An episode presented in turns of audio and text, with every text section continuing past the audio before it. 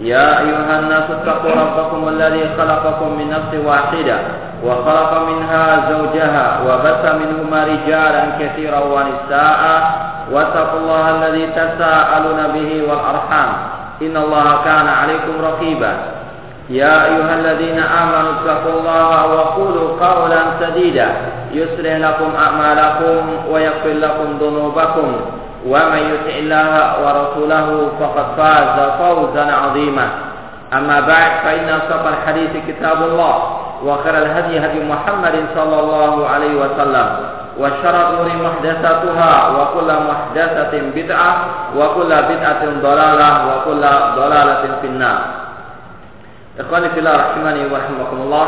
Kita lanjutkan kembali kajian kitab Al-Furqan Baina Uli Ar-Rahman wa Uli Syaitan oleh Syekh Islam Ibn Taimiyah rahimahullah taala. Disebutkan di sini oleh beliau wa qaluhu jannatu adnin yadkhulunaha. Allah Subhanahu wa taala berfirman, surga Aden orang-orang beriman memasukinya. Surat Ar-Ra'd ayat 23. Kata beliau, mimma yastadilu bihi ahli sunnah ala annahu la yakhludu fin nari ahadun min ahli tauhid. Firman Allah ini merupakan dalil bagi ahli sunnah wal jamaah bahwasannya ahli tauhid, orang yang bertauhid, orang mukmin atau orang muslim yang masih memiliki iman ataupun tauhid di dalam hatinya tidak akan mungkin kekal di dalam api neraka.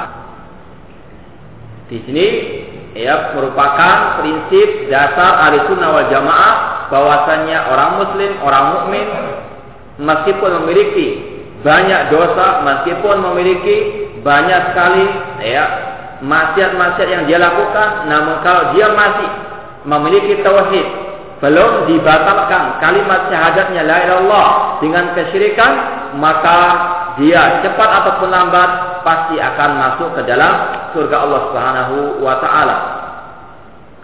Wa amma dukhulu katsir min ahli kabair an-nar fa hadha mimma tawaqqaf bi sunan ay Nabi sallallahu alaihi wasallam.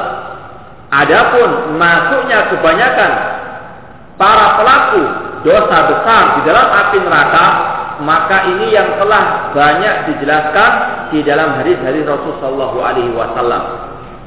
Para pelaku dosa besar, para pezina misalnya, para peminum khamar, ya, dan dosa-dosa besar lain-lainnya selain syirik kepada Allah Subhanahu wa taala, maka mereka terkadang Allah ampuni dosanya, lalu Allah masukkan dia ke dalam surga eh, secara langsung.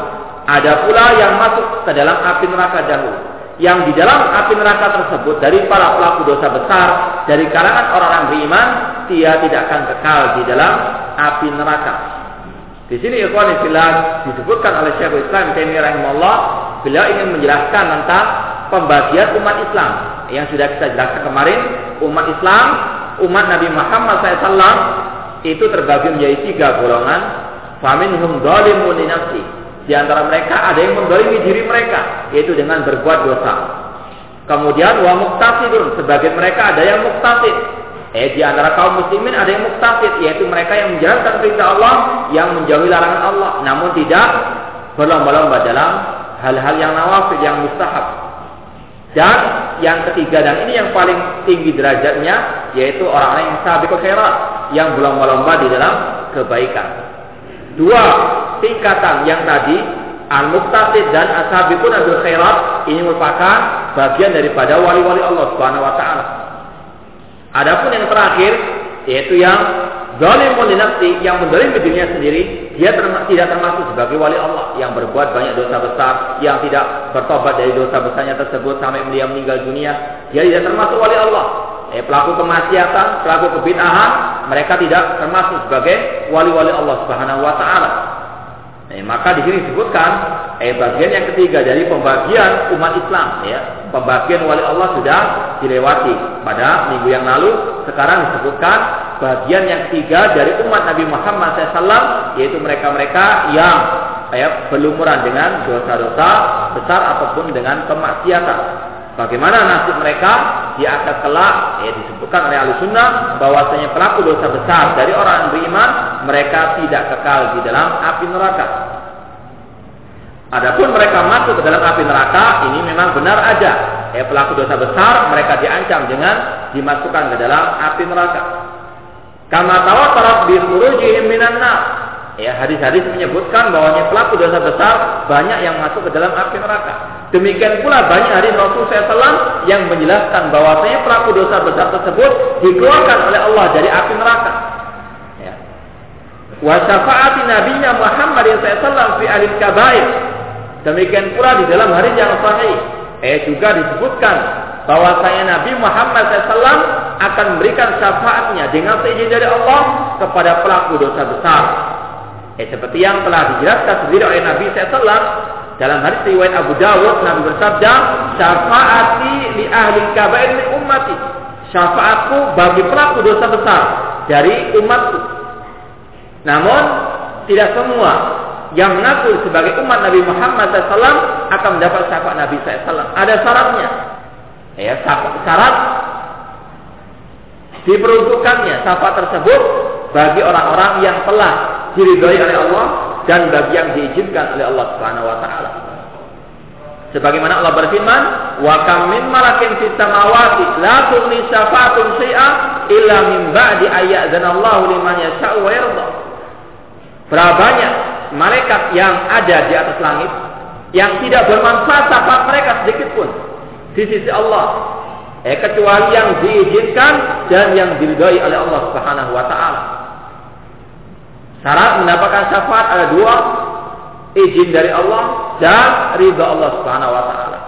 Dan keridhaan Allah akan diberikan kepada mereka-mereka yang menjalankan apa-apa yang telah disebutkan oleh Nabi SAW ya di antara orang-orang yang akan mendapatkan syafaat Nabi SAW yaitu orang yang bertauhid ya di antara cara mendapatkan syafaat Nabi SAW yang pertama harus orang itu bertauhid kepada Allah tidak boleh berbuat syirik sedikit pun ataupun harus dia mati dalam keadaan bertauhid. Tidak boleh dia mati dalam keadaan berbuat syirik kepada Allah Subhanahu wa taala. Nabi SAW bersabda, "As'adun nasi bi syafaati yaumil qiyamah man qala la ilaha illallah khalisan min qalbi." Orang yang paling berbahagia dengan syafaatku nanti pada hari kiamat yaitu orang-orang yang mengucapkan la ilaha illallah khalisan dengan penuh keikhlasan dalam hatinya. Artinya betul-betul ucapan la ilaha illallahnya dia jiwai dengan hatinya dengan tidak membatalkan kalimat tersebut dengan kesyirikan kepada Allah Subhanahu wa taala. Syarat pertama atau cara pertama dan yang paling utama untuk mendapatkan syafaat Nabi sallam harus orang itu bertauhid harus betul-betul melaksanakan konsekuensi la ilallah yaitu tidak menyembah kecuali hanya kepada Allah, tidak beribadah kecuali hanya kepada Allah, tidak berdoa kecuali hanya kepada Allah, tidak beristighatsah kecuali hanya kepada Allah Subhanahu wa taala. Ini syarat yang pertama untuk mendapatkan syafaat Nabi wasallam. Yang kedua, di antara cara mendapatkan syafaat Nabi sallallahu yaitu melaksanakan hal-hal yang telah diajarkan oleh Nabi wasallam. Eh, di antaranya Nabi pernah bersabda, Man qala hina yasma'un nida Eh barang siapa yang mengucapkan setelah mendengar azan Allahumma rabb hadhihi da'wati tama wa salatil qa'imah ati Muhammadan wasilata wal fadilah wa ba'thu maqama mahmudan wa'atta halat lahu syafaat yaumil qiyamah. Eh barang siapa yang membaca doa setelah azan tadi ya maka diharapkan syafaat baginya. Hadis riwayat Bukhari. Ini di antara cara mendapatkan syafaat Nabi Sallam yaitu dengan mengamalkan ajaran Nabi Sallallahu Alaihi Wasallam. Di antaranya membaca doa setelah al azan. Demikian pula kata Nabi Sallam, eh, yang mau mendapatkan syafaatnya dia harus banyak mem, uh, harus memperbanyak salawat kepadanya, yaitu salawat yang disyariatkan oleh Nabi SAW. Syariat salawat salawat yang diajarkan oleh Nabi SAW, yaitu salawat Ibrahimnya, bukan salawat salawat yang syirik, bukan salawat salawat yang bid'ah. Eh Rasul mengatakan, "Aulan nasi bi yaumal qiyamah eh, aktsarum alayya salatan." Rawahu Tirmidzi. Kata Nabi sallallahu orang yang paling berhak mendapatkan syafaat kepada hari kiamat yaitu yang memperbanyak selawat kepada aku. Yaitu selawat sekali lagi yang disyariatkan, yang diajarkan oleh Nabi sallallahu alaihi wasallam. Eh, kemudian juga di antara cara mendapatkan syafaat Nabi sallallahu orang itu harus memperbanyak ya salat salawat yang sunnah yang diajarkan oleh Nabi sallallahu Eh, salah seorang dari sahabat beliau pernah mengatakan, Ya Rasulullah, eh bagaimana aku bisa mendapatkan syafaatmu pada hari kiamat? Rasul mengatakan, Fa'inni bikasrati sujud. maka tolonglah aku dengan engkau memperbanyak sujud yaitu memperbanyak selawat-selawat atau salat-salat yang sunnah salat yang yang sunnah dan masih banyak lagi cara mendapatkan syafaat Nabi SAW yang telah dijelaskan sendiri oleh Nabi Shallallahu Alaihi Wasallam. Ya, mendapatkan syafaat Nabi bukan dengan ya, berlebih-lebihan dalam memuji Nabi SAW, bukan dengan mengkuduskan Nabi SAW lebih daripada derajat beliau sebagai hamba dan utusan Allah Subhanahu Wa Taala atau dengan berbuat hal-hal yang bid'ah atau hal-hal yang tidak pernah diajarkan oleh Nabi SAW. Eh, cara untuk mendapatkan syafaat Nabi SAW yaitu dengan bertauhid dan dengan menjalankan ajaran Nabi Shallallahu Alaihi Wasallam. Eh, disebutkan dalam hadis riwayat Bukhari juga, eh bahwasanya Nabi SAW mengatakan yang ruju kaumun minan nas bisyafaati Muhammadin Shallallahu Alaihi Wasallam. Eh dalam hadis riwayat Bukhari juga Nabi pernah, pernah bersabda akan keluar dari api neraka sekelompok manusia dengan syafaat Nabi Muhammad Shallallahu Alaihi Wasallam. Eh bahkan di dalam ya dalam riwayat itu juga dikatakan wa yusammauna al-jahannamiyin. Dan mereka yang dikeluarkan dari api neraka tersebut dinamakan al-jahannamiyun. Ya, yaitu nisbah kepada neraka jahanam. Artinya mereka dahulu dimasukkan ke dalam api neraka jahanam. Ya, disebutkan dalam riwayat lain bahwasanya mereka itu sudah menjadi arang. Ya, pelaku dosa besar tersebut telah menjadi arang karena siksa api neraka. Eh kemudian mereka dikeluarkan dengan syafaat Nabi SAW dengan seizin dari Allah. Kemudian mereka pun dimasukkan ke dalam Nahrul Hayat. Nahrul Hayat. Eh dalam hadis disebutkan ada sungai kehidupan yang mana para pelaku dosa besar yang telah menjadi arang tersebut dimasukkan dalam sungai tersebut kemudian mereka tumbuh menjadi normal kembali kemudian dimasukkan ke dalam surga Allah Subhanahu wa taala. Intinya bahwasanya pelaku dosa besar dari kalangan umat Nabi Muhammad SAW mereka tidak kekal dari api neraka atau ya kekal dalam api neraka eh mereka suatu saat akan dikeluarkan oleh Allah eh dengan rahmat dari Allah dan dengan syafaat Nabi Muhammad sallallahu alaihi wasallam. Namun dengan saat mereka masih termasuk umat Nabi Muhammad, bukan orang-orang yang syirik, bukan orang munafik, bukan orang yang kafir kepada Allah Subhanahu wa taala. Wa syafaati Nabi Muhammad sallallahu fi alil kabair. Eh syafaat Nabi Muhammad sallallahu kepada para pelaku dosa besar. Wa ikhraji man yakhruj minan nar bi syafaati sallallahu Eh, banyak juga dari yang menyebutkan banyak manusia-manusia yang dikeluarkan dari api neraka dengan syafaat Nabi Muhammad Sallallahu Alaihi Wasallam.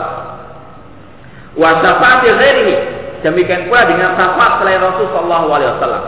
Eh pada hari kiamat eh, yang memberikan syafaat bukan hanya Nabi Muhammad SAW, namun banyak ya disebutkan dalam hadis riwayat Tirmidzi syafaatin anbiya wal malaikatu salihun eh bahwasanya para malaikat akan berikan syafaat, para ambia, para nabi-nabi akan berikan syafaat, orang yang soleh akan memberikan syafaat. Demikian pula Al-Quran, demikian pula puasa akan berikan syafaat. Eh Rasul mengatakan Iqra Al-Quran, fa innahu ya'ti yaumal qiyamah syafi'an ashabi. Bacalah Al-Quran, karena Al-Quran akan memberi syafaat bagi orang-orang yang membacanya. Demikian puasa, eh demikian pula puasa akan berikan syafaat kepada orang yang berpuasa karena ikhlas karena Allah Subhanahu wa taala. Ya, namun semua itu dengan seizin dari Allah Subhanahu wa taala. Eh syafaat secara asal itu milik Allah. Kullillahi syafaatu jami'ah. Katakanlah bahwa yang syafaat semua itu milik Allah. Oleh karena itulah tidak boleh seorang itu ketika di dunia misalnya meminta syafaat kepada selain Allah. Jangan mengatakan misalnya wahai Nabi Muhammad, ayo berikanlah aku syafaatmu. Ya, tidak dibolehkan. Meminta hanya kepada Allah. Kulillahi syafa'atu jami'ah. Katakanlah bahwa syafaat itu milik Allah. Ya. Namun Allah memberikan hak tersebut eh, kepada para ayat ambia, kepada para malaikat, kepada para asolihun ataupun kepada para asuhada. Ya, oleh karena itulah tidak boleh meminta syafaat kepada ayat para makhluk-makhluk tersebut. Karena memang syafaat dari Allah Subhanahu wa taala dan milik Allah, namun Allah memberikannya kepada para ayat orang-orang yang telah tertentu tersebut. Syafaat ini bukan hanya milik Nabi namun juga milik yang lainnya. Faman qala inna ahlal kaba'iri mukhalladuna finnar wa ta'awwal al-ayat ala anna sabiqin hum alladziina yadkhulunaha wa anna al-muqtasida bi dhalim li nafsi la yadkhuluha kama ta'awwalaha man ta'awwalahu min al-mu'tazilah fa huwa muqabilun bi ta'wil murji'ah. Hal ini disampaikan oleh Syekhul Islam Taimiyah rahimahullah dalam rangka membantah sebagian kelompok yang ada di tengah-tengah kaum muslimin. Dan ini memang kebiasaannya ulama as-salaf, ulama al-sunnah wal jamaah. Mereka tidak hanya sekedar menjelaskan yang baik-baik saja. Mereka tidak hanya sekedar menjelaskan ya kelompok yang selamat atau kelompok yang benar.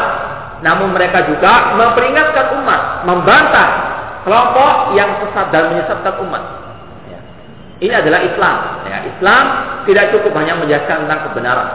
Islam tidak cukup menjelaskan tentang masalah tauhid. Islam tidak cukup hanya menjelaskan tentang sunnah. Namun sebaliknya juga Islam mengajarkan kepada kita untuk membantah kelompok eh, syirik, kelompok al-bidah ataupun kelompok-kelompok yang menyimpang dari ajaran ajaran Islam. Ya. Al-Quran sendiri penuh dengan bantahan kepada kaum musyrikin, kepada orang kafirin, kepada orang munafikin. Ya. Demikian pula ya, hadis Rasulullah SAW penuh dengan bantahan kepada ya orang-orang musyrikin, penuh dengan bantahan kepada al-bid'ah. Demikian pula ya ucapan para salaf, ucapan para sahabat, ucapan para tabi'in, kitab-kitab ulama salaf penuh dengan bantahan kepada al-bid'ah. Ya. Maka sangat disayangkan jika muncul ya sebagian pemikiran yang mengatakan yang penting kita jelaskan yang baik-baik saja, tidak perlu untuk memperingatkan yang yang batin. Biarkan mereka berbuat. Kita katakan tidak. Harus adanya al-amru bin ma'ruf wan nahyu munkar. Tidak cukup al-amru bin ma'ruf saja. Memerintahkan kepada kebaikan harus ada an-nahyu munkar. Memerintahkan manusia untuk meninggalkan kemungkaran, melarang manusia dari kemungkaran dan yang paling mungkar di antara yang paling mungkar adalah syirik kepada Allah, kemudian bid'ah, oleh karena itulah ahli sunnah terus menerus akan ya, memperingatkan umat, akan terus memerangi kesyirikan, akan terus menerus memerangi kebid'ahan di mana dan kapan saja berada. Eh meskipun banyak ya halangan dari tangan, meskipun banyak manusia-manusia yang mereka tidak suka dengan hal tersebut. La tazal ta'ifatun min ummati dhahirin al-haq la yadurru man khalalahum wa la man khalaqahum hatta ya'ti amrullah wa hum ala dzalik senantiasa akan ada sekelompok dari umatku yaitu ahli sunnah wal jamaah dakwah salafiyah yang tegak di atas kebenaran tidak memadaratkan mereka. Orang yang mencela mereka atau yang menyelisih mereka? Sampai datangnya perintah Allah dan mereka tegar di atas manhaj mereka tersebut. Ini adalah metodenya ahli sunnah tidak cukup menjelaskan yang baik-baik saja namun juga menjelaskan yang batil untuk diperingatkan umat jarinya di sini dikatakan bahwasanya kalau ada orang mengatakan bahwasanya pelaku dosa besar itu kekal di dalam api neraka, eh maka ini adalah suatu hal yang yang salah, menyelisihi ayat-ayat Al-Qur'an ataupun hadis-hadis Rasulullah SAW yang sahih. Eh Rasul telah mengatakan tadi, ya khruju qaumun minan minan nari. Ya akan keluar dari api neraka semua manusia dengan syafaat Nabi Muhammad SAW. Kemudian beliau juga mengatakan syafaatku bagi pelaku dosa besar dari umatku. Eh, kalau Nabi memberikan syafaatnya kepada pelaku dosa besar yang masuk ke dalam api neraka, maka artinya Rasul mengeluarkan mereka dari api neraka, namun semuanya dengan seizin dari Allah Subhanahu Wa Taala. Nah, sebagai orang mengatakan pelaku dosa besar itu kekal di dalam api neraka, dan mereka pun ya mentakwil ayat tadi, ya ayat dalam surat Ar-Ra'd 23 tadi, jannatu adnin yadkhunaha eh bahwanya surga Adan itu dimasuki oleh orang yang beriman. Eh kata mereka yang masuk di dalam surga itu hanya orang-orang yang asabiqin, yang selalu berlomba-lomba dalam ya kebaikan. Itu kita katakan tadi umat Nabi Muhammad ada tiga kelompok. Yang sabiqun, yaitu yang melaksanakan perintah Allah, menjauhi larangan Allah, dan sekaligus berlomba-lomba dalam kebaikan, melakukan yang nawafil, yang mustahab, yang disunahkan oleh Rasulullah SAW. Ini yang tinggi tingkatannya dan ini termasuk tingkat tinggi dari wali Allah Subhanahu wa taala. Dan tingkatan yang kedua adalah al-muqtasidun, yang pertengah yaitu yang melaksanakan perintah, menjauhi larangan Allah namun tidak berlomba-lomba dalam hal-hal yang mustahab. Ya. Ini termasuk dua kelompok wali Allah. Yang ketiga, dia bukan wali Allah, namun dia masih termasuk umat Nabi Muhammad SAW, yaitu zalim nafsi, pelaku dosa besar, pelaku maksiat, Eh mereka bukan termasuk wali Allah karena mereka tidak menjalankan perintah Allah ataupun tidak menjauhi larangan Allah. Namun mereka kalau dimasukkan dalam api neraka tidak kekal selama-lamanya. Ya. Pelaku dosa besar ini di bawah kehendak Allah. Kalau Allah mau, Allah mengampuni secara langsung. Namun kalau Allah mau, Allah akan azab dia di dalam api neraka. Namun tidak kekal di dalam api neraka. Eh, kalau ada orang mengatakan pelaku dosa besar tersebut kekal di dalam api neraka, maka tidaklah benar. Dan mereka yang mengatakan seperti itu terkadang berdalil yaitu dengan ayat tadi. Bahwa yang masuk ke dalam surga hanya para wali-wali Allah. Yang boleh boleh tidak masuk ke dalam surga Allah. Ini tidaklah benar. Wa muktasid dhalim nafsi la. Eh bahkan mereka mengatakan yang muktasid, yang pertengahan tidak masuk ke dalam surga Allah, mereka kekal di dalam api neraka. Yaitu al muktasid yaitu yang menjalankan perintah, menjauhi larangan Allah, katanya tidak masuk ke dalam surga. Jelas-jelas ini tidaklah benar. Kama ta'awalahu ma ta'awala minal mu'tazilah. Ini di antara pendapat kelompok al-mu'tazilah. Eh, kelompok mu'tazilah adalah kelompok yang lebih mengandalkan akal daripada anak. Eh, kata mereka bahwasanya tidak layak eh, pelaku dosa besar itu masuk ke dalam surga Allah. Mereka pasti kekal di dalam api neraka. Dan Mu'tazilah dimuncul pada zaman seorang ulama tabi'in, itu Hasan Al-Basri rahimahullah taala itu muncul dari seorang yang bernama Wasil bin Atta. Ya, beliau atau dia Wasil bin Atta ini dahulunya adalah murid daripada Imam Al Hasan Al Basri rahimahullah taala seorang ulama tabi'in. Namun, ya, dia menyelisihi gurunya dikarenakan ya Wasil bin Atta lebih mengandalkan akal daripada ayat Al-Quran ataupun sunnah Rasulullah Alaihi Wasallam. Ya, di antaranya Mu'tazilah berpendapat bahwasanya ya yaitu di antara Wasil bin Atok tadi mengatakan bahwa saya pelaku dosa besar itu di dunia tidak dihukumi mukmin, tidak dihukumi kafir. Dia ada di antara pertengahan tadi. Fi manzilatin baina manzilatin di antara dua kedudukan tidak mukmin tidak kafir. Namun di akhirat kata Mu'tazilah kata Wasil bin Atok dia kekal di dalam api neraka. Sedangkan Hasan Al Basri, eh, ulama ahli sunnah, ulama salaf ini mengatakan bahwasanya seorang pelaku dosa besar dia dinamakan mukmin di dunia ini, namun tidak sempurna imannya. Mukmin dengan keimanannya, fasik dengan kefasikannya. Tidak sebagaimana kata Mu'tazilah di antara dua kedudukan tidak dikatakan mukmin dan dikatakan kafir. Ya. Adapun ahli sunnah mengatakan dia mukmin, namun imannya kurang. Demikian pula di akhirat Al-Sunnah mengatakan pelaku dosa besar tidak kekal dalam api neraka. Dia bisa masuk ke dalam api neraka, bisa tidak. Bisa dimasukkan masuk ke dalam surga, bisa diazab dahulu di dalam api neraka. Semuanya tergantung dengan kehendak masyiah dari Allah Subhanahu wa taala. Ini adalah aliran atau kelompok Mu'tazilah. Bahwa muqabil bi ta'wil murji'ah. Ada lagi kelompok yang sesat juga yang Mu'tazilah ekstrem kanan, ini ekstrem kiri. Mu'tazilah mengatakan pelaku dosa besar kekal di dalam api neraka. Ada lagi kelompok yang namanya kelompok Murji'ah. Ini juga munculnya pada zaman tabi'in. Mereka mengatakan pelaku dosa besar masuk ke dalam surga langsung tanpa ada azab sama sekali. Ini juga menyelisih Al-Quran Al-Karim ataupun Sunnah Rasulullah SAW. Ya, disebutkan tadi bahwa saya pelaku dosa besar ada yang dimasukkan ke dalam api api neraka. Namun kelompok murjiah mengatakan tidak ya orang mukmin meskipun banyak dosanya pasti langsung masuk ke dalam ke Allah. Ini dua kelompok yang saling bertentangan dengan kelompok alusunah wal jamaah. Oleh karena itulah alusunah selalu wasat pertengahan di antara kedua ekstreman ini.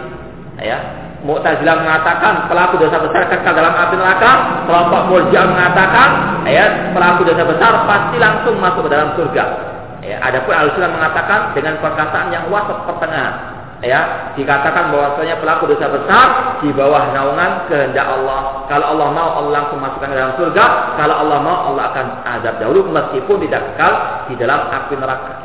Dan itulah firman Allah Subhanahu wa taala, "Wa kadzalika ja'alnakum ummatan wasata." Demikianlah kami jadikan kalian umat yang pertengahan. Apa maksud pertengahan di sini? Pertengahan tidak ekstrem kanan, tidak ekstrem kiri, yaitu pertengahan menelusuri jalan yang lurus, jalannya Al-Qur'an ataupun sunnah Rasul sallallahu alaihi wasallam. Eh bukan pertengahan menurut akal, bukan pertengahan menurut hawa nafsu, bukan menurut perasaan tidak, namun pertengahan sesuai dengan dalil Al-Qur'an maupun sunnah Rasul sallallahu alaihi wasallam. Alladzina la yaqta'una bidukhuli ahadin min al-kaba'ir an-nar. Ayat kelompok Murji'ah mengatakan bahwasanya pelaku dosa besar tidak ada sama sekali yang masuk ke dalam api neraka. Wa yaz'umuna an al-kaba'ir qad yadkhul jami'uhum al-jannah bila azab. Ayat mereka meyakini bahwasanya pelaku dosa besar semuanya pasti masuk ke dalam api neraka tanpa azab sama sekali. Ya. Ini jelas-jelas menentang, eh, menyelisihi Al-Quran maupun Sunnah Rasulullah SAW. Ya, Al-Quran banyak memberikan ancaman kepada para pelaku dosa besar. Ya Allah berfirman tentang para pelaku dosa besar. Ya, di antaranya orang yang membunuh orang mukmin dengan sengaja, man wa may yaqtul mu'minan muta'ammidan fajaza'uhu jahannam khalidan fiha wa ghadiballahu alaihi wa la'anahu wa ajalahu azaban 'azima. Eh barang siapa yang membunuh orang mukmin dengan sengaja, ya maka baginya neraka jahanam dia kekal selama lamanya kata ulama kalau dia menghalalkan darah orang muslim ya kalau dia menghalalkan kekal dalam api neraka. Namun hanya sekedar dia membunuh tanpa menghalalkan, maka dia tidak kekal dalam api neraka. Ya, intinya pelaku dosa besar diancam dengan ancaman api neraka. Maka bagaimana mungkin dikatakan eh, semua pelaku dosa besar pasti masuk surga tanpa ada azab? Apa fungsinya ancaman-ancaman Allah tersebut? Ya sekali lagi ini adalah penyimpangan yang terjadi di tengah-tengah eh, kelompok-kelompok sempalan Islam. Mereka mengatakan pelaku dosa besar semuanya masuk api neraka, masuk surga tanpa ada yang diazab. Ini sekali lagi menentang Al-Quran maupun hadis Rasulullah SAW. Wakilahuma mukhalifatun li sunnatil mutawatirah anin Nabi SAW wali ijma'i salatil ummah wa a'immatiha eh, kedua kelompok ini, kedua kelompok yaitu Mu'tazilah dan Murji'ah, eh, mereka semuanya menyelisihi sunnah Rasulullah SAW yang mutawatirah, yang banyak diriwayatkan oleh para sahabat ataupun para para perawi hadis. Eh, dari Nabi SAW dan juga dua kelompok tersebut menyelisih ijma'nya ulama salaf. Eh dari kalangan sahabat, tabi'in tabi'in tabi'in tabi'in tabi, dan para imam-imam yang empat dan para ulama ulama al-sunnah Ya, ulama al-sunnah semua sepakat pelaku dosa besar ya tidak bisa difonis langsung masuk ke dalam surga semuanya dan tidak bisa difonis masuk kekal dalam api neraka. Semuanya tergantung dengan kehendak dari Allah. Allah terkadang mengampuninya langsung masuk Allah masuk ke dalam surga, namun terkadang Allah adab dahulu namun tidak kekal dalam api neraka. Wa qad dalla ala fasadi qawli ta'ifataini. Qaulullah tabaraka wa ta'ala fi ayataini min kitabihi Ya, di antara dalil yang menunjukkan akan kebatilan, akan kerusakan ucapan dua kelompok tadi, yaitu dua firman Allah dalam surat An-Nisa, ya, ayatnya itu kembar, yaitu sama lafadznya, ya, kurang lebih sama lafadznya, yaitu Allah berfirman, "Innallaha la yaghfiru an yushraka bihi wa yaghfiru ma duna dzalika liman yasha." Surat An-Nisa dalam ayat 48 dan juga dalam ayat 116 sama lafaznya. Innallaha la yaghfiru an Sesungguhnya Allah tidak akan mengampuni dosa orang yang berbuat syirik, namun Allah masih mengampuni dosa selain syirik bagi yang Dia kehendaki. Di sini Allah membedakan dua dosa. Sama-sama dosa. Namun yang satunya dosa yang paling besar yang tidak akan Allah ampuni kalau dia tidak bertobat kepada Allah sebelum meninggal dunianya yaitu doa syirik kepada Allah, yaitu syirkul akbar, syirik besar, ya. Di antaranya menyembah selain Allah, berdoa kepada wali-wali yang telah mati, meminta-minta kepada wali yang telah mati. Ini adalah dosa syirik. Barang siapa yang berbuat dosa syirik besar ini dan dia tidak bertobat sebelum meninggal dunia, maka diharamkan baginya ampunan Allah Subhanahu wa taala. Tidak mungkin Allah mengampuni, dia kekal di dalam api neraka. Ya Allah berfirman, "Innahu man yusyrik billah faqad harramallahu alaihi jannah wa ma'wahu nar wa ma lidzalimin min ansar." Sesungguhnya barang siapa yang berbuat syirik kepada Allah, Allah haramkan baginya surga dan tempatnya adalah api neraka dan tidak ada penolong pun bagi dirinya, bagi para pelaku kesyirikan tersebut. Itu syirik besar, tidak ada ampunan dari Allah Subhanahu wa taala. Yang mati dalam keadaan syirik kepada Allah, Eh dia pernah berdoa kepada selain Allah dan dia tidak pernah bertobat dari syiriknya tersebut. Bahkan mungkin dia berbangga dengan syiriknya tersebut. Bahkan menyuruh manusia berbuat syirik tersebut. Nah, kalau dia pada akhir hayatnya tidak bertobat atau sebelum meninggal belum bertobat, tidak ada ampunan dari Allah Subhanahu wa taala, pasti dia kekal dalam api neraka. Ini bahayanya syirik kepada Allah Subhanahu wa taala. Oleh karena itulah, ayat Islam sangat melarang daripada dosa syirik yang satu ini.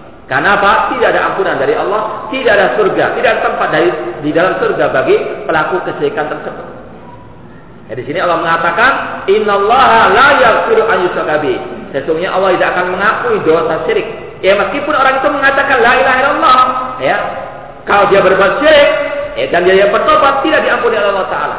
Ya, Bukan maksudnya orang berbuat syirik itu orang-orang kafir, orang Yahudi, orang Nasrani, orang Muslim pun yang dia berbuat syirik Ya meminta-minta kepada selain Allah ya maka ia akan Allah ampuni dosanya kalau bertobat sebelum meninggal dunianya.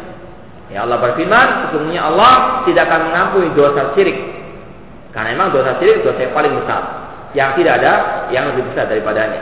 Kemudian Allah mengatakan wa yaghfiru ma duna. Namun Allah mengampuni dosa selain syirik. Ya. Namun liman yasa bagi yang Allah kehendaki. Ini jalannya ahli sunnah bahwasanya pelaku dosa besar itu dibawa kehendak dari Allah. Tidak semuanya diampuni oleh Allah, namun yang dikehendaki saja oleh Allah Subhanahu wa taala. Allah lebih tahu siapa yang berhak untuk diampuni, siapa yang tidak berhak untuk di, diampuni dosanya oleh Allah Subhanahu wa taala. Jadi kata Syekhul Islam Taimiyah rahimahullah, ayat ini membantah dua kelompok tadi. Ya, kelompok murjiah yang mengatakan bahwa saya pelaku dosa besar semuanya masuk surga. Sedangkan Allah mengatakan di sini, bagi yang Allah kehendaki saja yang Allah ampuni, yang Allah masukkan dalam surga langsung. Demikian pula ayat ini sebagai bantahan kepada kelompok Mu'tazilah yang mengatakan semuanya masuk ke dalam api neraka kekal di dalamnya. Pada Allah mengatakan Allah mengampuni bagi siapa yang dia kehendaki. Artinya tidak kekal dalam api neraka. Ya mungkin langsung masuk ke dalam surga Allah Subhanahu wa taala. Ta'ala annahu la yaghfiru syirka wa akhbara annahu yaghfiru ma dunahu liman yasha. Eh di dalam ayat tadi Allah mengabarkan, menjelaskan kepada kita bahwasanya dia tidak mengampuni dosa syirik, yaitu syirik besar. Dan dia mengabarkan juga Allah mengampuni dosa selain syirik, ya. Selain selain atau selain dosa syirik, selain dosa kufur, selain dosa nifak yang besar, Allah masih mengampuni. Wala yajuzu an yurada bidzalik at-taib. Ya. Bukan maksudnya ayat ini orang yang bertobat, ya, yang Allah ampuni tidak. Kalau orang bertobat, pasti Allah ampuni dosanya. Ya. Kalau yang bertobat pasti Allah ampun dosanya. Sekarang masalahnya bagaimana dengan pelaku dosa besar selain syirik yang dia mati belum bertobat dari dosa besarnya tersebut. Bagaimana nasib mereka di akhirat? Apakah langsung masuk surga ataukah kekal dalam api neraka? Ini yang dibahas oleh ayat. Ya, ada pun yang bertobat, ini sudah tidak disaksikan lagi orang yang bertobat pasti akan diampuni dosanya oleh Allah Subhanahu wa taala. Ya. Namun sekarang masalahnya bagaimana dengan pelaku dosa besar yang selain syirik ya yang mati sebelum dia bertobat apakah diampuni atau tidak ini semuanya tergantung dengan kehendak dari Allah Subhanahu wa taala. Ada pula orang mengatakan yang diampuni yang bertobat saja, ini tidaklah benar. Tapi ada sebagian pelaku dosa besar yang belum bertobat waktu di dunia, kemudian dia mati, itu ada sebagiannya yang diampuni langsung Allah taala. Ya. Dan perlu kita ketahui bahwasanya ya, ampunan dari Allah Subhanahu wa taala itu banyak ya caranya. Di antaranya Allah berfirman, "Innal hasanat yudhibna as-sayyi'at." Eh, sesungguhnya kebaikan-kebaikan itu bisa menghapuskan apa kejelekan. Dia mungkin belum bertobat, namun dia masih memiliki banyak ya kebaikan yang lain yang bisa menutupi dosa yang tersebut sehingga dia diampuni oleh Allah Subhanahu wa taala atau tertutupi dosa yang tersebut. Rasul juga bersabda, "Ittaqillaha tsumma kunta wa asbi'is sayyi'atal hasanatan huha." Ya, bertakwalah kepada Allah di mana saja kalian berada dan iringilah perbuatan jelek dengan perbuatan baik karena perbuatan baik tersebut akan menghapus dosa dosa atau kesalahan-kesalahan itu. Intinya orang yang bertobat tidak ada ya persisnya lagi dia pasti terima tobatnya oleh Allah kalau betul-betul tobat dengan tobatan nasuha terpenuhi syarat-syarat tobat yang telah dijelaskan oleh para ulama. Kama yakulu man yakulu minal mu'tazilah Ya, kelompok Mu'tazilah mengatakan yang diampuni Allah hanyalah yang bertobat. Alusuna mengatakan tidak. Orang yang tidak bertobat pun kalau Allah mengendaki Allah terima tobatnya atau Allah ampuni dosanya meskipun dia belum bertobat. Ini semuanya bukan untuk kita melegalkan kemaksiatan tidak. Ya, kita tidak tahu apa kita diampuni atau tidak oleh Allah Subhanahu wa taala. Namun keyakinan Alusuna mengatakan bahwasanya pelaku dosa besar meskipun ya, dia belum bertobat sebelum meninggal dunia, ada sebagian mereka yang diampuni dosanya oleh Allah Subhanahu wa taala. Kan seperti kelompok Mu'tazilah yang mengatakan bahwa yang diampuni hanyalah yang bertobat saja. Li'anna syirka yaghfirullahu liman. Ya, kalau masa tobat atau tidak, ini tidak ada perbedaan antara syirik dengan dosa besar yang lainnya. Ya, orang yang berbuat syirik pun kalau dia bertobat diampuni dosanya oleh Allah Taala. Orang yang berbuat kufur yang dahulunya kafir masuk Islam diampuni dosanya oleh Allah Taala. Ya, contoh para sahabat Rasulullah SAW, sebagian mereka dahulunya musyrikun. Ya, namun ketika bertobat masuk Islam, diampuni dosanya Allah, masuk ke dalam surga Allah Subhanahu wa taala. Eh pembahasan sekarang bukan masalah orang yang bertobat. Kalau orang yang bertobat pasti diampuni Allah taala. Dosa syirik ataupun dosa syirik pasti ampuni. Namun sekarang permasalahannya dosa yang belum bertobat pelakunya dari apakah diampuni atau tidak selain syirik tadi. Liana syirka yaghfirullah liman ta' wa maduna syirki yaghfirullah aidan lita'ib fala ta'alluqa bil masyiah. Ya, adapun dosa yang dia telah bertobat pelakunya darinya maka ini tidak ada hubungan dengan firman Allah wa yaghfiru ma duna dzalika liman liman yasa. Ya Allah mengakui dosa syirik bagi yang dikehendaki. Ini yang berkaitan dengan dosa yang belum bertobat pelakunya. Walihada lamma dzakara maghfirata lit-taibin.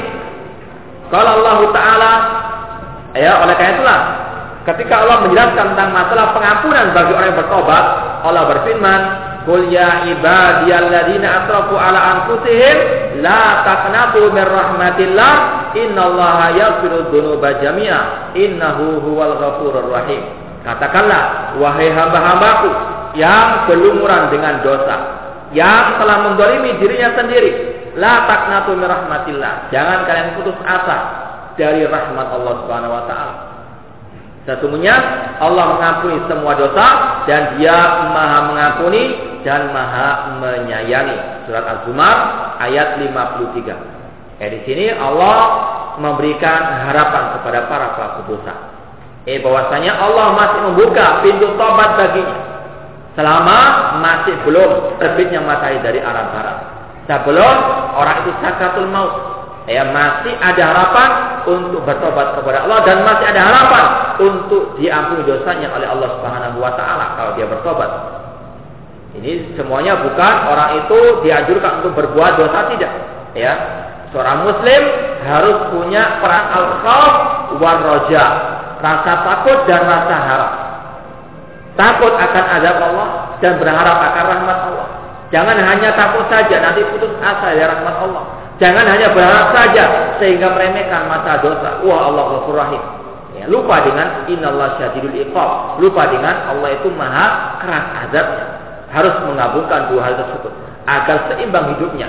Ar-Raja wal Eh, ketika mau putus asa ingat Allah Taala maha pengasih dan maha penyayang, maha penerima tobat. Akhirnya dia bertobat. Demikian pula rasa khaufnya akan mengendalikan dirinya dari berbuat kemaksiatan. Mau berbuat dosa, ingat Allah syadidul iqab, Allah maha keras azabnya sehingga dia berhenti dari maksiat.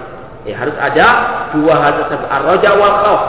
Ya, kata para ulama, dua hal ini diibaratkan seperti dua sayap ekor burung yang tidak akan mungkin burung terbang dengan ya seimbang kecuali dengan dua sayap tersebut.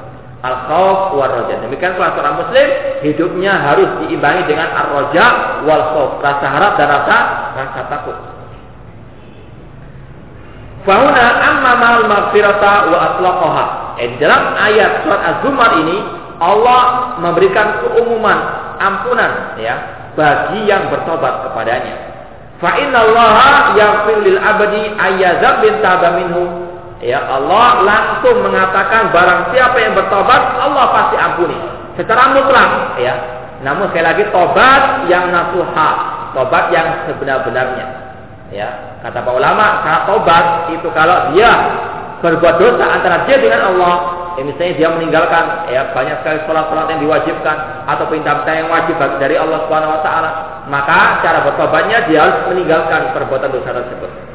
Ya, kemudian dia harus ya merasa bersedia dan bertekad untuk tidak mengulangnya kembali. Ini antara dia dengan Allah.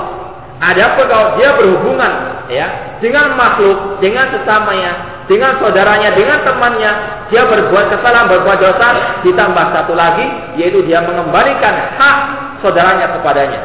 Ya, dia misalnya hutang, ya, dia sengaja tidak mau membayar misalnya. Kalau mau bertobat harus bayar kalau dia mampu. Kalau dia tidak kalau tidak mampu minta maaf. Atau dia mungkin pernah memukul, ya, minta maaf Ya, tidak hanya sekadar bertobat sendirian saja tidak. Ini kalau berhubungan dengan hak makhluk atau mengambil hartanya harus kembalikan harta tersebut. Ya, tidak boleh dia hanya bertobat dengan sendirinya antara dia dengan Allah. Ya, ini namanya, namanya tobat yang nasuha. Faman taba min syirki ghafarallahu lahu. Barang siapa yang bertobat dari dosa syirik, Allah pasti mengampuninya. Ya tidak ada kata-kata lima biasa bagi yang dikehendaki tidak ada. Yang bertobat langsung diampuni oleh Allah namun dengan tobat yang nasuha. Tubuh ilallahi taubatan nasuha. Ini bedanya permasalahan eh tadi, permasalahan dosa besar yang pelakunya belum bertobat kepada Allah. Apakah diampuni atau tidak? Ini berkaitan dengan kehendak dari Allah. Adapun orang yang berbuat dosa besar ataupun berbuat kalau dia bertobat pasti diampuni Allah Taala. Wa man taba minal kaba'ir ghafarallahu lahu. Barang siapa yang berbuat dosa besar kemudian bertobat, Allah akan ampuni dosanya. Wa ayyu dzambin tabal abdu minhu ghafarallahu lahu. Ya, dosa apa pun kalau hamba itu bertobat kepada Allah, Allah ampuni dia. Ya. Sekali lagi, orang yang bertobat pasti Allah akan ampuni. Ala ditaba, ya, sebagaimana kata ya, para ulama, orang yang bertobat sebagaimana orang itu tidak ada dosanya sama sekali. Ini kalau yang tobatannya nasuha. Tapi ayat taubati ammama wa atlaqa. Di dalam surat Az-Zumar tadi ayat 53 Allah memberikan kemutlakan, keumuman bahwasanya yang bertobat pasti akan diampuni. Ya, secara mutlak yang bertobat pasti diampuni. Wa kal ayat adapun di dalam surat An-Nisa tadi Allah mengampuni dosa selain syirik bagi yang dikehendaki itu ada ya pengkhususannya. Siapa yang diampuni? Yang dikehendaki oleh Allah Subhanahu wa taala. Jadi beda antara dua ayat tadi. Surat Az-Zumar ini berkaitan dengan yang tobat, adapun yang di dalam surat An-Nisa ini berkaitan dengan yang belum bertobat. Itu apakah diampuni atau tidak? Ini berkaitan dengan eh, kehendak Allah. Allah mau mengampuni, Allah ampuni. Kalau Allah mengadab dahulu, Allah akan adab. Berlainan dengan orang yang bertobat. Orang yang bertobat pasti diampuni. Tidak ada kata-kata bagi yang dikehendak. Tidak ada. Pasti akan diampuni oleh Allah Subhanahu Wa Taala. Diterima tobatnya. Kalau dia tobatnya anak Tuhan. Fakosa syirka di la yaghfiru. Ya, namun dalam surat An-Nisa tadi Allah mengkhususkan dosa syirik tidak ada ampunan baginya kalau dia tidak bertobat. Eh kalau bertobat tentunya diampuni oleh Allah Taala, pasti akan dia dimasukkan ke dalam surga cepat ataupun lambat. Adapun yang tidak bertobat dari dosa syirik tidak ada ampunan baginya. Wa anna qamasiwahu ala nasiati. Adapun dosa syirik Allah kaitkan dengan masalah kehendaknya. Kalau Allah mau, Allah ampuni. Kalau Allah mau, Allah mengadabnya dahulu. Wa minasyirki at-ta'tilu lil khaliq. Eh di antara bentuk syirik yaitu orang tersebut mengingkari tentang ya tauhid ar-rububiyah. Ya, syirik ada tiga macam. Sebagaimana syirik, sebagaimana tauhid ada tiga macam. Ya tauhid ada tiga macam, syirik ada tiga macam. Tauhid rububiyah tentang masalah penciptaan, pengaturan alam semesta itu hanya milik Allah, namanya tauhid al-rububiyah. Ada lagi namanya tauhid al-uluhiyah, yaitu masalah ibadah hanya harus diserahkan kepada Allah Taala saja. Kemudian tauhid asma sifat. Allah punya nama, punya sifat sesuai dengan apa yang ada dalam Al-Quran maupun Sunnah. Demikian pula syirik ada tiga lawan daripada tauhid tersebut. Ada syirik dalam masalah rububiyah, yaitu yang meyakini pencipta selain Allah, yang memiliki keyakinan ada yang mengatur selain Allah Subhanahu wa taala. Ya, apakah ada macam ini? Ada. Seperti yang sudah kita jelaskan pada waktu pembahasan wali-wali menurut sufi. Ya, al-aqtab kata mereka adalah wali-wali mereka yang mengatur alam semesta ini. Jadi ada pengatur alam semesta selain Allah taala dari golongan wali-wali mereka. Ini adalah syirik dalam masalah ar-rububiyah yang tidak pernah dilakukan oleh kelompok musyrikin zaman jahiliyah jauh. Ya, al-musyrikin zaman jahiliyah sepakat mengatakan yang mengatur alam semesta Allah saja. Ketika Nabi diperintahkan, ya, man yudabbirul amra, ya Nabi diperintahkan untuk menanyakan kepada kaum musyrikin siapakah yang mengatur alam semesta? Mereka serta menjawab fasayakun Allah Allah yang mengatur alam semesta. Namun di tengah-tengah kaum muslimin sekarang masih ada sebagian kaum muslimin yang meyakini adanya Tuhan-Tuhan selain Allah yang menciptakan yang mengatur yang memberikan rezeki selain Allah Subhanahu wa taala. Ini juga kata syirik. Ya syirik bukan hanya orang itu berdoa kepada selain Allah yaitu syirik besar. Namun ada juga syirik yang ya juga besar yaitu syirik dalam rububiyah. Bahkan ini syirik yang lebih parah daripada kesyirikannya ya kaum musyrikin zaman jahiliyah. Ya orang-orang desa kalau panen mengatakan mereka diberi rezeki oleh Dewi Sri. Yang mengatur laut selatan adalah ya Nyilol Kidul misalnya adalah syirik dalam masalah ar-rububiyah. Ini juga ada di tengah-tengah kaum muslimin ini adalah dosa yang tidak akan diampuni oleh Allah kalau dia mati dan tidak bertobat eh, sebelum sebelum meninggalnya. Wa min asyirki at-ta'tilul khaliq. Eh di antara bentuk syirik yaitu syirik dalam masalah al al penciptaan. Ya rububiyah. Ya syirik ada tiga, demikian pula tauhid ada tiga. Ya, syirik dalam masalah rububiyah, syirik dalam masalah uluhiyah menyembah kepada Allah, beribadah kepada Allah, berdoa meminta-minta kepada Allah, syirik dalam masalah uluhiyah, syirik besar. Demikian pula dalam masalah asma wa sifat, mengatakan Allah punya wajah sebagaimana wajahnya makhluk yang ada syirik, yang menyerupakan Allah dalam masalah sifat-sifatnya. Wa ala fasadi qauli man yajzim bil maghfirah li kulli mudhnibin. Ya, ayat dalam surat ya An-Nisa tadi menunjukkan akan kebatilan, kerusakan orang yang mengatakan bahwa pelaku dosa besar pasti semuanya diampuni oleh Allah Taala. Ya, ayat tadi mengatakan yang diampuni, yang dikehendaki saja, sebagian saja yang dikehendaki oleh Allah Taala untuk diampuni. Eh tidak semuanya diampuni dosanya oleh Allah Subhanahu Wa Taala. Eh makanya tidak boleh seorang itu mengatakan, oh Allah pasti Ghafur Rahim. Ya betul Allah Ghafur Rahim. Namun bagi siapa? Apakah bagi kita? Ya, ya kita katakan, ya kita hanya bisa mengharap, tidak bisa memastikan pelaku dosa besar. Diampuni semua dosanya Allah. Sebagian saja yang diampuni dosanya Allah Subhanahu Wa Taala. Wa nabaha bisyirki ala minhu kata silil khalid. Ya, Allah mengatakan bahwasanya Allah tidak mengampuni dosa syirik. Ya, ini bukan hanya syirik dalam masalah uluhiyah saja, namun juga eh, masalah arubiyah, apa pun juga masalah yang lebih besar lagi, yaitu yang menolak ya, apa yang mengingkari wujudnya Allah Subhanahu wa taala. Eh seperti kelompok ateis ya atau komunis yang mereka meniadakan al-ilah ya, tidak mengakui adanya Allah Subhanahu wa taala. Ini lebih besar lagi dosanya. Eh lebih besar lagi ya azabnya ya, yang meyakini Allah saja kemudian berbuat syirik dia ya diazab kekal dalam api neraka apalagi dia mengingkari ya wujudnya Allah Subhanahu wa taala seperti orang orang ateis ya dan yang semisal dengan mereka au yujawizu alla yu'adziba bi demikian pula di antara kebatilan ya sebagian orang yang mengatakan bahwasanya Allah tidak boleh mengadab dengan karena dosa Artinya Allah harus mengampuni. Ini juga tidaklah benar. Allah bisa mengampuni, Allah juga terkadang bisa mengazab orang yang berbuat dosa. Fa inna law kana kadzalik lama zakara anna yaghfiru lil ba'di duna Eh, seandainya semuanya diampuni oleh Allah Ta'ala Tidak mungkin Allah mengatakan Allah mengampuni. Wa yaghfiru ma duna dzalika liman yasha. Ya Allah mengampuni dosa sering syirik Namun di situ Allah mengatakan bagi yang dikehendaki. Ya, artinya yang dikehendaki saja artinya sebagian saja yang diampuni oleh Allah meskipun dia belum bertobat.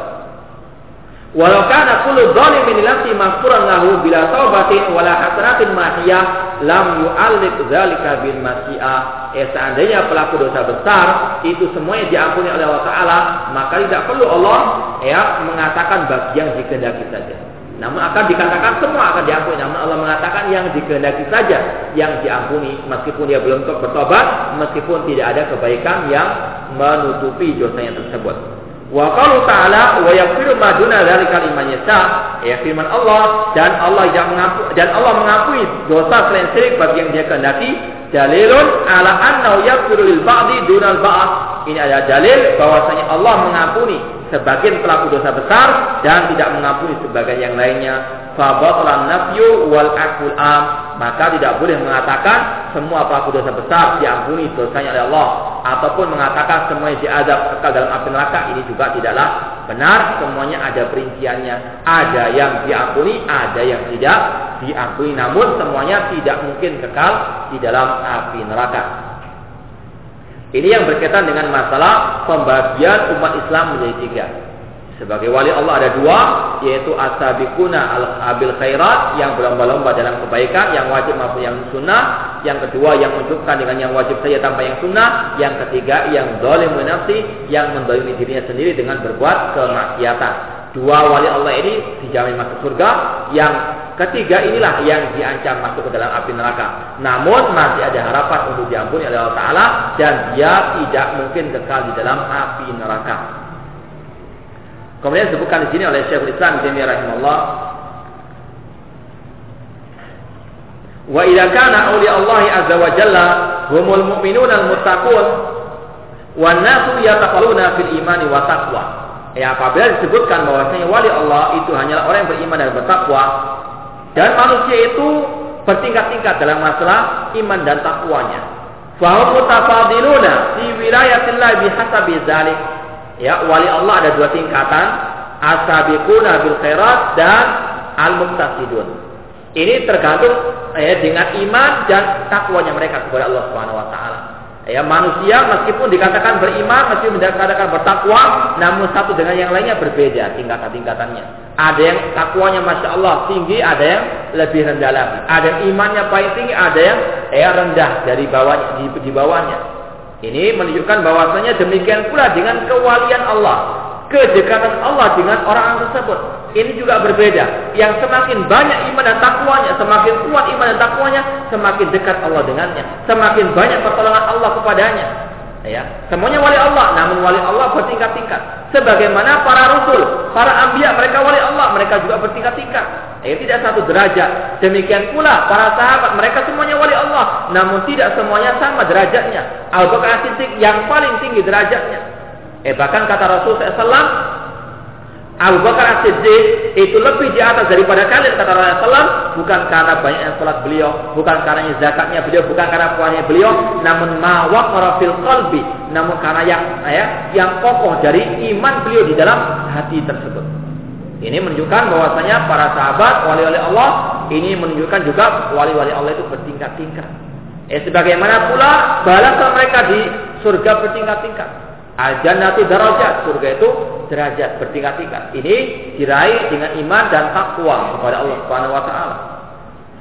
Kama annahum lamma kanu mutafadilina fil kufri wan nifaq, kanu mutafadilina fi adawatillahi dzalik. Eh, demikian pula sebaliknya, para wali-wali syaitan, ya, para musuh-musuh Allah Subhanahu wa taala, mereka bertingkat-tingkat dalam masalah kekafiran, dalam masalah kemunafikannya. Ya, tidak satu derajat Ya, makanya permusuhan mereka pun ber, ya, bermacam-macam. Ada yang gigih permusuhannya. Ya, ada yang betul-betul ya siang dan malam 24 jam digunakan untuk musuhi ya. Ada yang setengah-setengah saja. Ya, wali-wali Allah bertingkat-tingkat, demikian pula wali-wali syaitan bertingkat-tingkat. Wallahu taala wa qudwana alhamdulillahirabbil alamin. Wassalamualaikum warahmatullahi wabarakatuh.